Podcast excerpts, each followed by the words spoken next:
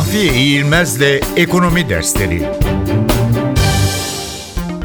Bütçe dengesi Vergi, resim, harç, fon kesintisi, pay veya benzeri gelirler, faiz, zam ve ceza gelirleri gibi bütçe gelirleri ile kamu kesimi tarafından yaptırılan işler, alınan mal ve hizmetlerin bedelleri, transferler, verilen bağış ve yardımlar gibi kamu giderleri arasındaki farka bütçe dengesi diyoruz.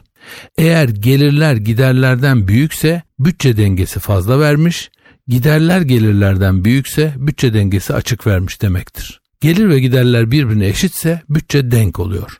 Bütçe açık veriyorsa bu açığı kapatmak için devletin borçlanmaya gitmesi gerekir. Açık ne kadar büyükse kamu kesimi borçlanması da o kadar büyüyecek ve dolayısıyla faizler üzerinde o kadar fazla baskı yaratacak demektir.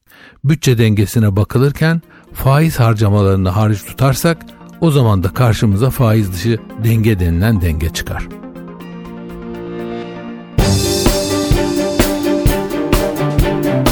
Mahfiye İğilmez'le Ekonomi Dersleri